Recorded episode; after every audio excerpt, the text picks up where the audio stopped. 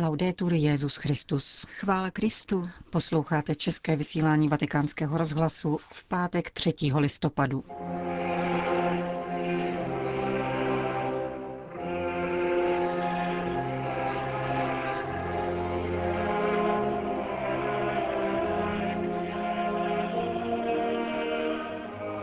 Petrův nástupce sloužil zádušním mši za zesnulé biskupy a kardinály.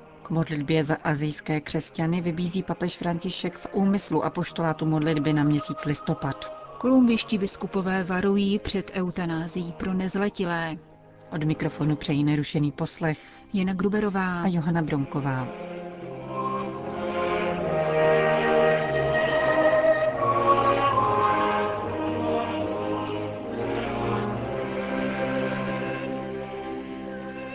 Zprávy vatikánského rozhlasu.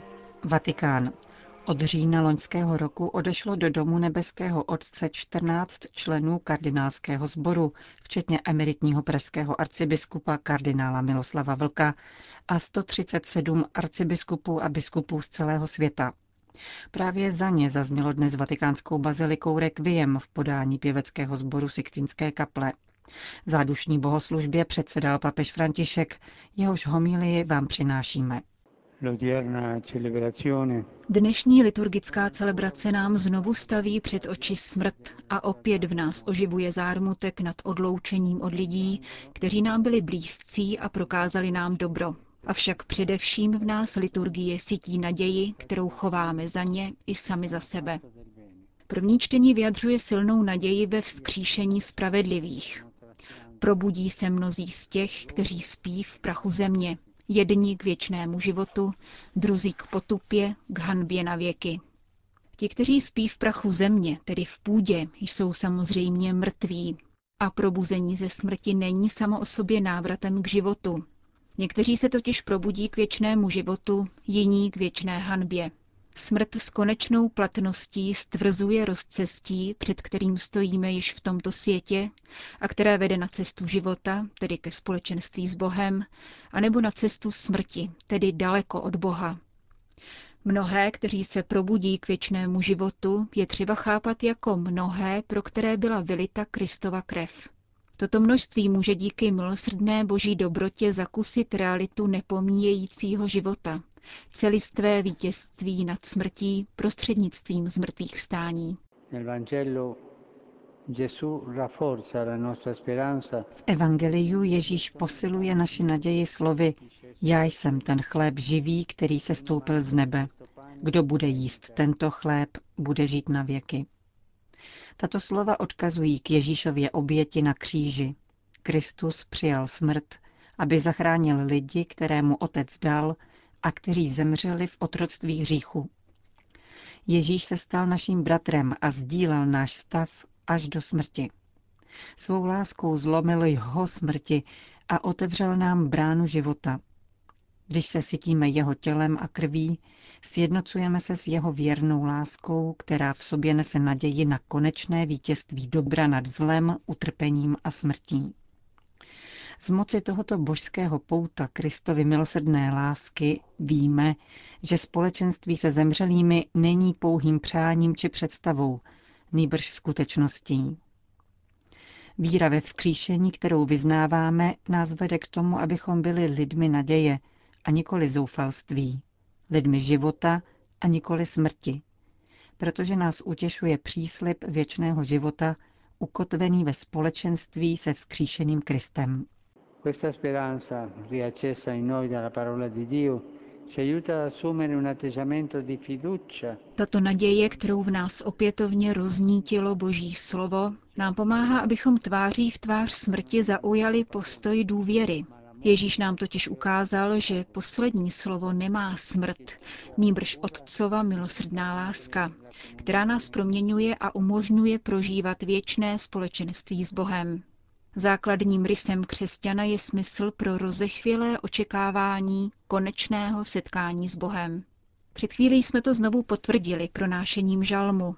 Má duše žízní po Bohu, po živém Bohu, kdy už smím přijít a spatřit Boží tvář. Jsou to poetická slova, která pohnutě vykládají naše bdělé očekávání, žíznící po boží lásce, kráse, štěstí a moudrosti. Věty tohoto žalmu se vtiskly také do duší našich bratrů, kardinálů a biskupů, které si dnes připomínáme. Opustili nás poté, co sloužili církvi a svěřenému lidu, a to v perspektivě věčnosti. Když tedy vzdáváme díky za službu, kterou velkoryse prokázali evangeliu a církvi, jako bychom je slyšeli, jak spolu s apoštolem opakují. Naděje však neklame. Ano, neklame. Bůh je věrný a naděje, kterou v něj vkládáme, neklame. Vzívejme pro ně tedy mateřskou přímluvu nejsvětější Pany Marie, aby se mohli účastnit věčné hostiny, kterou ve víře a lásce okusili během pozemské pouti. Zakončil papež František dnešní homílii při zádušní bohoslužbě za zesnulé biskupy a kardinály.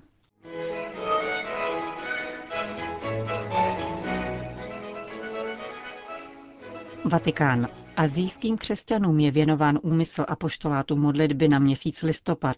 Papež František jej opět doprovází ve videozáznamu, tentokrát hojně odkazujícím na postsynodální apoštolskou exhortaci Jana Pavla II.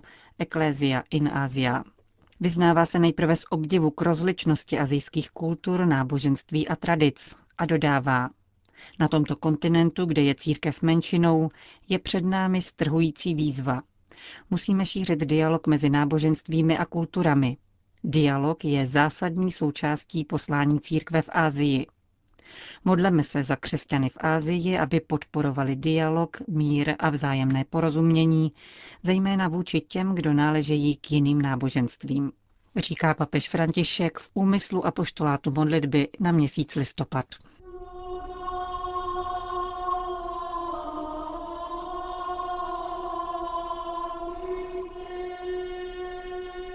Vatikán. Uplynulo čtvrt století od památné promluvy Jana Pavla II. k Papežské akademie věd, ve které otevřeně zaznělo, že odsouzení Galilea Galileje bylo chybou. Polský papež prohlásil hned na počátku svého pontifikátu v roce 1979, že tento italský učenec musel mnoho vytrpět od církevních institucí a lidí s nimi spojených. V roce 1981 svatý otec ustanovil zvláštní komisi, aby důkladně proskoumala proces vedený proti Galileovi před třemi a půl staletími. V jejím čele stál kardinál Paul Pupart. Právě po zakončení těchto zkoumání Jan Pavel II. pronesl 31. října roku 1992 promluvu k Papežské akademii věd. Na význam tohoto kroku a jeho plody pro dialog mezi církví a vědou jsme se zeptali jezuity, který byl tehdy více ředitelem Vatikánské astronomické observatoře. Dnes již 95-letý otec Sabino Maffeo reagoval takto. Řekl bych konečně, Konečně církev díky rozhodnutí Jana Pavla II. tuto záležitost vyjasnila a slavnostně prohlásila, že bylo velkou chybou odsoudit Galilea, který mluvil pravdu a místo toho mu přikázat, aby nehájil svou teorii, jež byla správná. Je zásluhou tohoto papeže, že jasně potvrdil, že Galileovo odsouzení bylo chybou. Prostředí, v něm se pohybuji, Vatikánská astronomická observatoř, poukazuje na to, že papežové si vědy váží. Někdo by mohl říci, co pak by se ti kněží, kteří se zabývají hvězdami, planetami a podobnými věcmi, nemohli lépe využít k apoštolátu, a tedy odvaha dovolit, aby se těmto věcem věnovali kněží, potvrzuje, jak velké svědectví přinášejí a ukazuje, že církev uznává rovněž chyby, jich se v oblasti astronomie dopustila. Řekl otec Mafeo.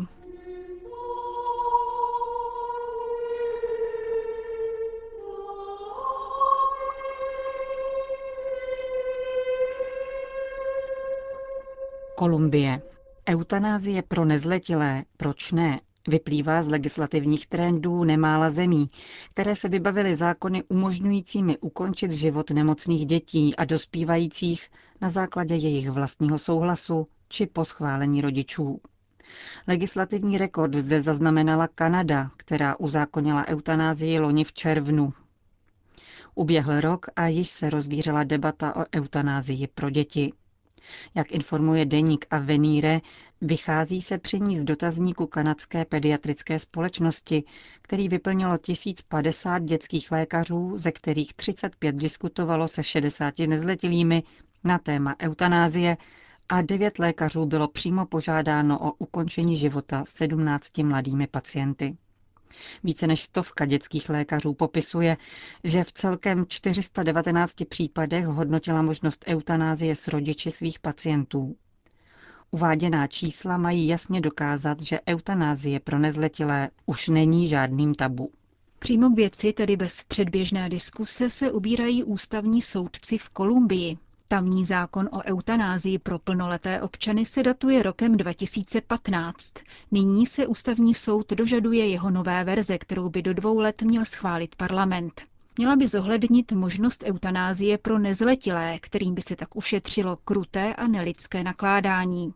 Místní biskupové reagovali oficiálním prohlášením, které podepsal předseda Kolumbijské biskupské konference Monsignor Oscar Urbina Ortega. Pro naše mikrofony hovoří její generální sekretář, biskup Elkin Fernando Alvarez Botero. La Corte Ústavní soud v Bogotě požádal ministerstvo zdravotnictví, aby během následujících čtyř měsíců vypracovalo zákon a proceduru, které by umožňovaly eutanázii pro nezletilé. Užilo přitom termínu ulehčení, tedy snažší přístup k eutanázii ze strany dětí a dospívajících. Považujeme to za velmi vážný krok, protože se tak otevírá cesta nezletilým, kteří prožívají nějaký problém nebo nemoc, aby si požádali o eutanázii, aniž by si plně uvědomovali význam takového rozhodnutí. Zákon totiž zohlední jejich autonomii a dítě nebo dospívající tak může sám požádat o ukončení života.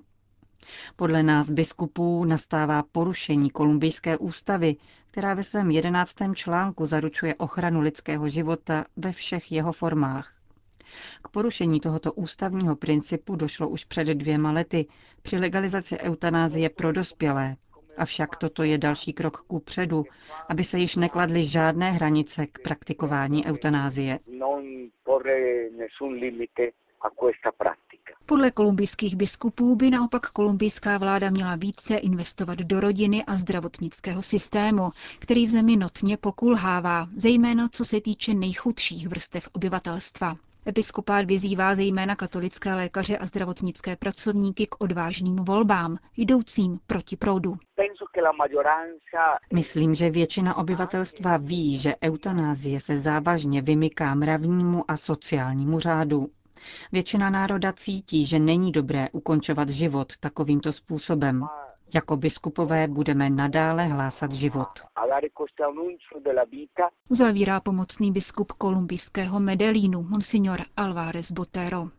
Mezi evropské země, které eutanázii na dětech již praktikují, patří Belgie a Nizozemsko. V prvně jmenované, která eutanázii uzákonila jako první země na světě v roce 2002, byl věkový limit odstraněn před třemi lety. Na loňské září připadá první případ 17-letého terminálně nemocného pacienta, usmrceného na vlastní žádost. Druhý oficiální případ eutanázie u nezletilých se datuje letošním únorem, avšak na parlamentní rovině nebyly sděleny podrobnosti o věku a patologii pacienta.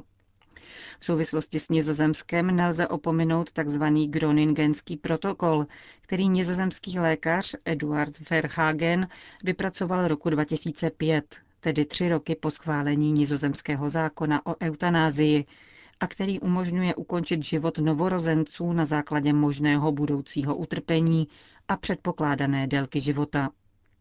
V letech 2015 a 2016 se Združení nizozemských pediatrů opakovaně vyslovilo pro snížení věkové hranice u eutanázie a dosáhlo jejího přehodnocení na 16 a posléze 12 let.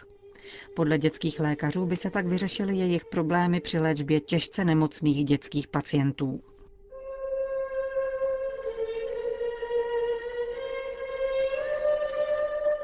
Končíme české vysílání vatikánského rozhlasu. Chvála Kristu. Laudetur Jezus Christus.